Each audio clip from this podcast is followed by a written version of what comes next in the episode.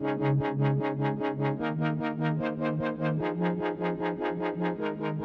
ะลึกประเด็นข่าวร้อนกับคนข่าวในข่าวหน้าในประจำวันพฤหัสบดีที่ยี่สิบเจ็ดพฤษภาคมสองพันห้าร้อยหกสิบสี่ค่ะ Pot Talk Podcast ดิฉันแอนพจนาถ ธนะธนากุลค่ะวันนี้ค่ะยังเกาะติดกันที่สถานการณ์โควิด สิบเก้า นะคะแล้วก็ถือว่าเป็นวันดีเดย์หลายเรื่องด้วยกันค่ะฝากฝั่งของการเมืองค่ะวันนี้เป็นการประชุมสภานะคะมีวาระการพิจารณาพรก.เกี่ยวกับประมวลกฎหมายแพ่งและพาณิชย์แล้วก็พรก.การให้ความช่วยเหลือผู้ประกอบธุรกิจที่ได้รับผลกระทบจากโควิด สิบเก้า นะคะจะยังไม่มีการพิจารณาเรื่องพรก.เงินกู้ ห้าแสน ล้านบาทค่ะดีเดย์อีกอย่างหนึ่งนะคะวันนี้เป็นวันแรกที่กรุงเทพมหานครเปิดให้ประชาชนอายุสิบแปดปีขึ้นไปค่ะได้ลงทะเบียนฉีดวัคซีนนะคะผ่านทางเว็บไซต์ไทยร่วมใจผ่านแอปเป๋าตังค์แล้วก็ผ่านร้านสะดวกซื้อทั้ง เซเว่นอีเลฟเว่น Family Mart Top Daily Mini Big C นะคะจะเปิดให้บริการตั้งแต่ตอนเที่ยงสิ่งที่ประชาชนต้องเตรียมไปก็มีเพียงแค่บัตรประจำตัวประชาชนกับโทรศัพท์มือถือสองอย่างนี้เท่านั้นนะคะเมื่อวานนี้ก็เข้าเซเว่นค่ะก็มีโอกาสได้ถามน้องๆในเซเว่นนะคะว่าโอ้โหพรุ่งนี้ถ้าทางน่าจะยุ่งน่าดูเลยเพราะว่าจะเริ่มลงทะเบียนฉีดวัคซีนแล้วน้องๆเซเว่นก็บอกว่าตอนนี้เซเว่นเป็นทุกอย่างให้เธอแล้วค่ะทำทุกอย่างทุกธุรกรรมนะคะฝากเงินก็ได้ถอนเงินก็ได้นะคะแม้ว่าจะหิวเมื่อไหร่ก็แวะมาทำทุกอย่างแล้วจริงๆตอนนี้เนี่ยแม้กระทั่งการลงทะเบียนฉีดวัคซีนเซเว่นก็อำนวยความสะดวกให้แล้วนะคะก็ขอแค่เพียงระบบใช้การได้ไม่ล่มซะก่อนนะคะแต่เมื่อวานนี้ท่านผู้ว่าอัศวินขวัญเมืองผู้ว่าราชการกรุงเทพมหานครนอกจากจะมาให้คำตอบนะคะในเรื่องของผู้ที่อยู่ในต่างจังหวัดหรือว่ามีภูมิลำเนาต่างจังหวัดทะเบียนบ้านต่างจังหวัดแต่ทำงานในกรุงเทพจะสามารถมาฉีดวัคซีนลงทะเบียนวัคซีนของกรุงเทพมหานครได้หรือเปล่านะคะท่านผู้ว่าก็ตอบค่ะว่าสำหรับผู้ที่มีภูมิลำเนาในต่างจังหวัดนะคะตอนนี้ยังไม่สามารถลงทะเบียนได้เพราะว่าต้องรอให้กับทางคนกรุงเทพมหานครก่อนก็คือคนที่มีทะเบียนบ้านอยู่ในกรุงเทพมหานครนะคะจะได้รับสิทธิ์ในการฉีดก่อนเป็นอันดับแรกนะคะนั่นหมายความว่าการลงทะเบียนในหลากหลายช่องทางของกรุงเทพมหานครณตอนนี้จะสงวนสิทธิ์ไว้ให้กับชาวกรุงเทพแต่ว่าสำหรับคนที่มีภูมิลำเนาในต่างจังหวัดแต่ว่าทำงานในกรุงเทพก็ไม่ต้องน้อยอกน้อยใจไปนะคะจริงๆแล้วในช่วงนี้มีอีกหลากหลายช่องทางที่จะให้ท่านได้ลงทะเบียนในการฉีดวัคซีนนะคะไม่ว่าจะเป็นผู้ประกันตนของประกันสังคมทางประกันสังคมจะเป็นผู้ดูแลขั้นตอนการฉีดวัคซีนตรงนี้ให้หรือว่าสำหรับผู้ที่ทำงานในระบบขนส่งสาธารณะนะคะก็ลงทะเบียนผ่านทางกระทรวงคมนาคมได้ซึ่งสามวันที่ผ่านมาที่เปิดให้ฉีดที่สถานีกลางบางซื่อสำหรับพี่ๆโชเฟอร์แท็กซี่วินจักรยานยนต์คนขับรถสองแถวคนขับรถไฟรถเมล์นะคะก็ไปฉีดวัคซีนที่สถานีกลางบางซื่อฉีดไปแล้วถึง หนึ่งหมื่นเจ็ดพัน คนค่ะถือว่าเกินเป้าหมายที่ได้ตั้งเอาไว้นะคะแล้วก็ได้รับการตอบรับจากพี่ๆในฝากฝั่งของการขนส่งสาธารณะเป็นอย่างดีเพื่อสร้างความมั่นใจให้กับลูกค้านะคะแต่ก็มีเรื่องของการเบรกหมอพร้อมค่ะที่นายกรัฐมนตรีออกมาบอกว่าตอนนี้ให้ชะลอไปก่อนนะคะก็มีหลายท่านออกมาชี้แจงอย่างคุณหมอทวีศิลป์วิษณุโยธินโฆษกสบคท่านก็โพสต์ผ่านทาง Facebook บอกว่าไม่ได้มีการบอกให้ยกเลิกในแอปพลิเคชันหมอพร้อมนะคะแต่เป็นการชะลอออกไปก่อน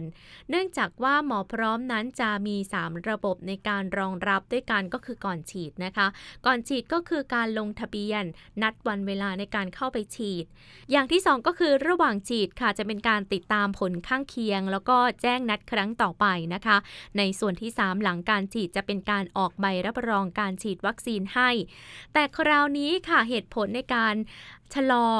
แ แอปพลิเคชันหมอพร้อมนี้ออกไปนะคะก็เพราะว่าจะมีแอปพลิเคชันอื่นๆของแต่ละจังหวัดหรือว่าช่องทางการอำนวยความสะดวกของแต่ละจังหวัดในการที่จะอำนวยความสะดวกคนของท่านเองนะคะอย่างที่บอกไปอย่างกรุงเทพมหานครก็มีเว็บไซต์ไทยร่วมใจมีแอปเป๋าตังค์นะคะแล้วก็ไปลงทะเบียนผ่านทางร้านสะดวกซื้อต่างๆอย่างในพื้นที่กรุงเทพมหานครก็ถือว่าค่อนข้างได้เปรียบนะคะด้วยความเป็นเมืองหลวงการอำนวยความสะดวกต่างๆก็ค่อนข้างครบครันร้านสะดวกซื้อนี่ถือว่ามีแทบจะทุกหย่อมย่านะคะอย่างแถวบ้านแอนเองเนี่ยแค่ซอยเดียวมีเซเว่นสามเซเว่นปากซอยกลางซอยและก็ท้ายซอยนะคะก็ถือว่าค่อนข้างเป็นสิ่งที่อำนวยความสะดวกให้กับชาวกรุงเทพหรือว่านนทบุรีก็มีนนพร้อมนะคะที่จังหวัดภูเก็ตเองเขาก็มีแอปพลิเคชันมีส่วนให้ลงทะเบียนในแต่ละจังหวัดก็จะเป็นการจัดสรรได้อย่างง่ายนะคะก็เป็นอำนาจหน้าที่ของทางผู้ว่าราชการจังหวัดแล้วก็สาธารณสุขจังหวัดนั้นๆในการดูแลผู้ที่จะลงทะเบียนฉีดวัคซีนหรือระบบแมนนวลก็มีค่ะในหลายจังหวัดเองนะคะก็จะมีอสม.จำนวนมากเลยนะคะก็ลงพื้นที่ไปสำรวจแล้วก็ให้ลงทะเบียนผ่านระบบมือนี่แหละค่ะเข้าไปจดเลยว่าใคร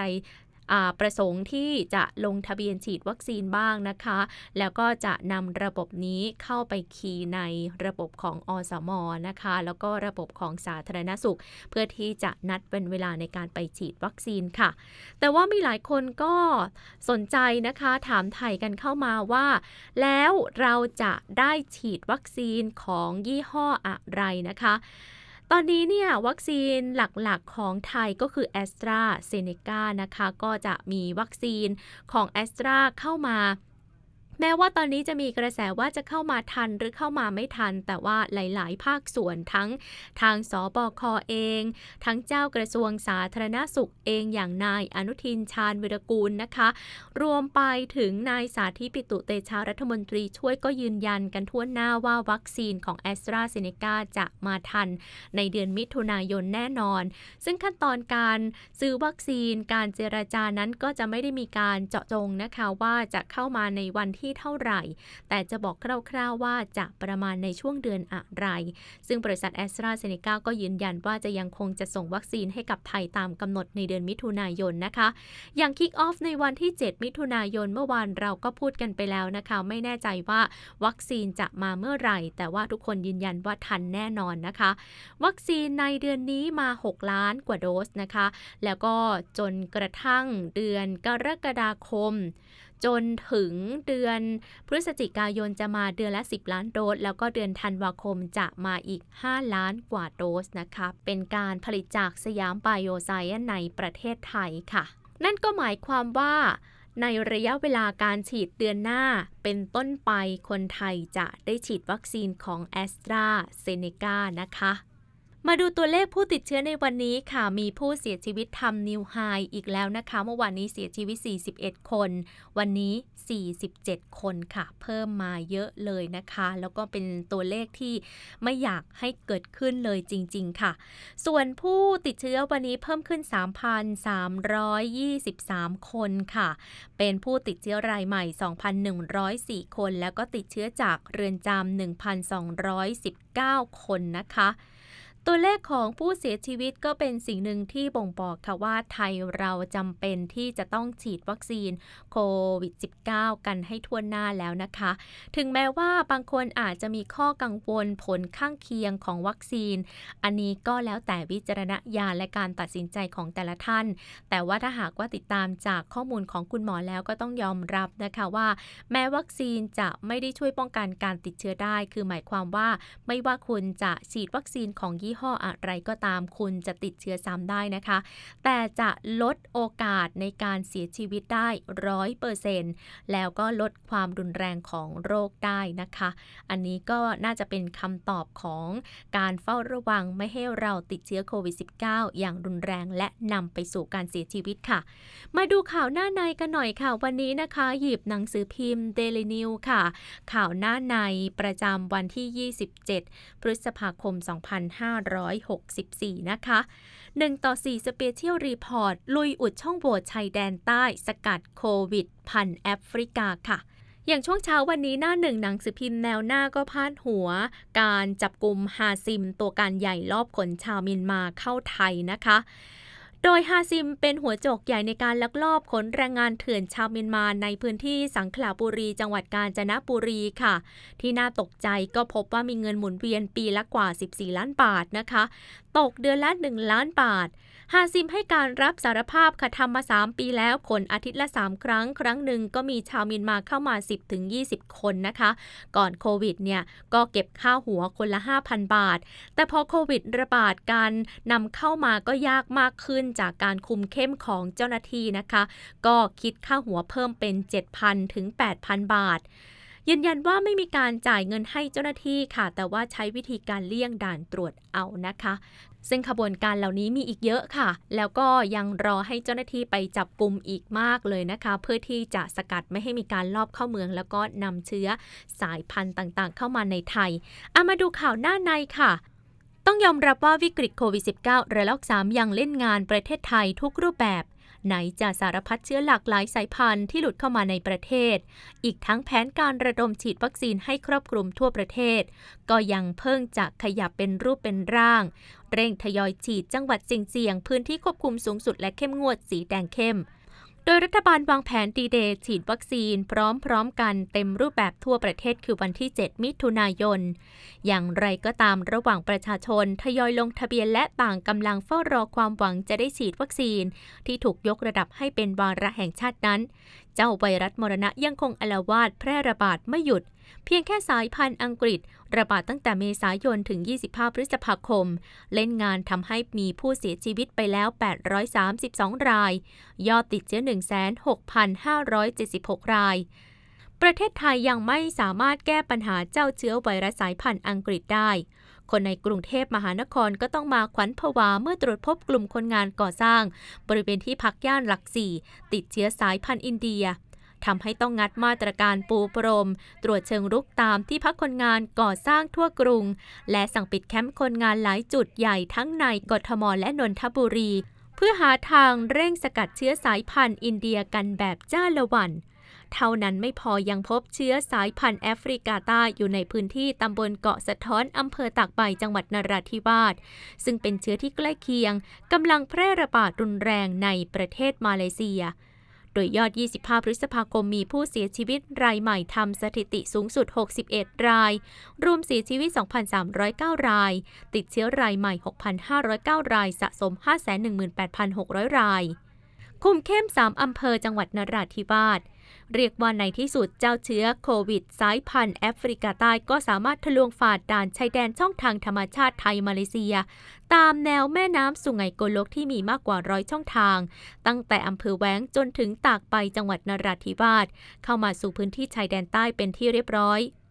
ก่อนหน้านี้ทีมข่าวหนึ่งต่อสี่ Special Report เพิ่งจะนำเสนอรายงานว่าอย่ามองข้ามพื้นที่ชายแดนจังหวัดภาคใต้เด็ดขาดเนื่องจากสถานการณ์ในประเทศมาเลเซียวิกฤตยิ่งกว่าประเทศไทยจนต้องล็อกดาวน์กันอีกระลอกกระทั่งทางเจ้าหน้าที่ฝ่ายไทยตรวจพบเชื้อสายพันธุ์แอฟริกาใต้ในพื้นที่ตำบลเกาะสะท้อนตำบลไพวันและตำบลศาลาใหม่อำเภอตากใบ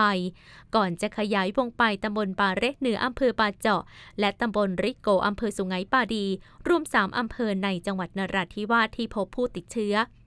ทำให้จำเป็นต้องสั่งเฝ้าระวังกลุ่มเสี่ยงอีกหลายร้อยคนที่มีส่วนใกล้ชิดกับกลุ่มผู้ติดเชื้อกำลังเร่งตรวจสอบผู้ติดเชื้อรายใหม่ทั้งหมดอย่างละเอียดว่าใช่เชื้อสายพันธุ์แอฟริกาใต้หรือไม่ที่สำคัญต้องคุมเข้มพื้นที่ทั้งสามอำเภอและหามาตรการป้องกันการกระจายของเชื้อไปยังพื้นที่จังหวัดใกล้เคียงอย่างเร่งด่วนเช่นกันนายแพทย์วิเศษวิสินทรโสพลนายแพทย์สาธารณสุขจังหวัดเปิดเผยว่าผู้ที่ติดเชื้อสายพันธุ์แอฟริกาใต้ครั้งแรกตรวจพบเพียงสามรายในพื้นที่ตำบลเกาะสะท้อนอำเภอตากใบจากการสอบสวนโรคทราบว่าผู้เป็นพาหะนำเชื้อเข้ามาเป็นหญิงชาวมาเลเซียลักลอบแอบเข้ามาตามช่องทางธรรมชาติเพื่อมาหาสามีจากนั้นแพร่เชื้อสู่สามีและลูกแต่ทั้งสามคนได้รับการรักษาจนหายดีกลับไปอยู่บ้านแล้ว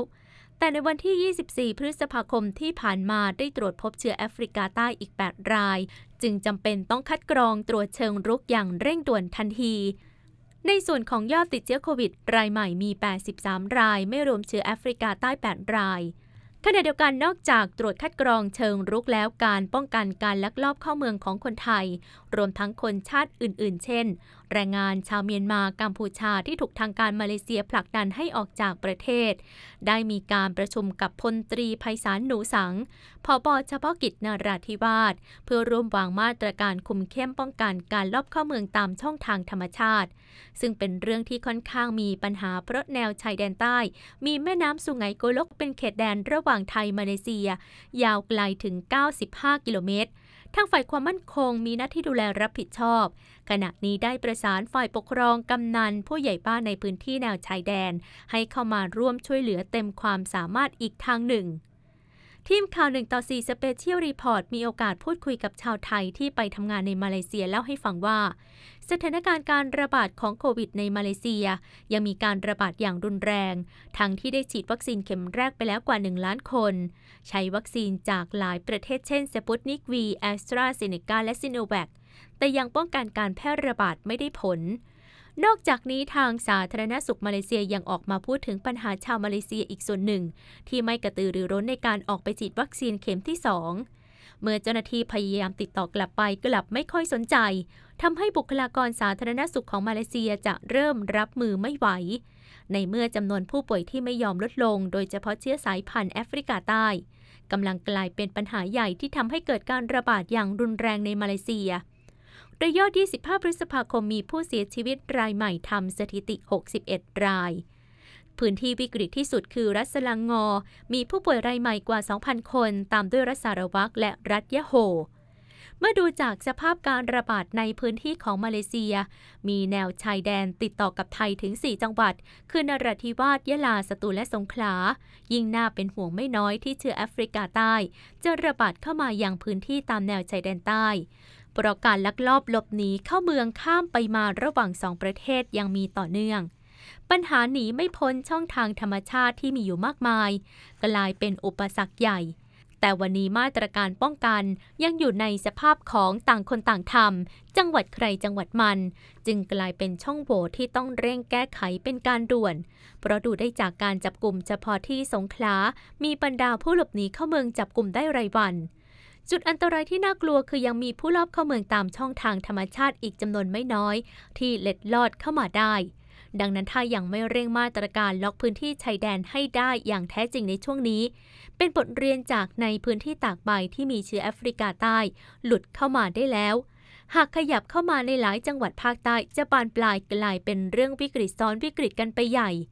ในเมื่อกรุงเทพมหานครและปริมณฑลยังเจอเชื้ออังกฤษเล่นงานทั้งติดเชื้อและเสียชีวิตรายวันยอดยังไม่ลดก็ต้องช่วยกันสกัดอย่าให้เจ้าเชื้อแอฟริกาใต้แพร่ระบาดในพื้นที่จังหวัดชายแดนใต้ขณะนี้จังหวัดต้องประชุมสามฝ่ายคือฝ่ายสาธารณสุขความมั่นคงและฝ่ายปกครองเพื่อร่วมกันสร้างแผนตากใบโมเดลเร่งป้องกันไม่ให้เกิดการลุกลามแพร่ระบาดไปยังพื้นที่อื่นๆพร้อมเปิดมาตรการคัดกรองเชิงรุกในการตรวจหาเชื้อแอฟริกาใต้อย่างเร่งด่วนการดำเนินการคัดกรองเชิงรุกเป็นหน้าที่หลักของสาธารณสุขนายวิเศษสิริสินทรโสพลนายแพทย์สาธารณสุขจังหวัดดำเนินการเชิงรุกอย่างเต็มที่ในอำเภอตากใบบาเจาะและสุไหงปาดีใช้กำลังเจ้าหน้าที่สาธารณสุขอสมทำงานกับฝ่ายปกครองกำนันผู้ใหญ่บ้านนายกอบต.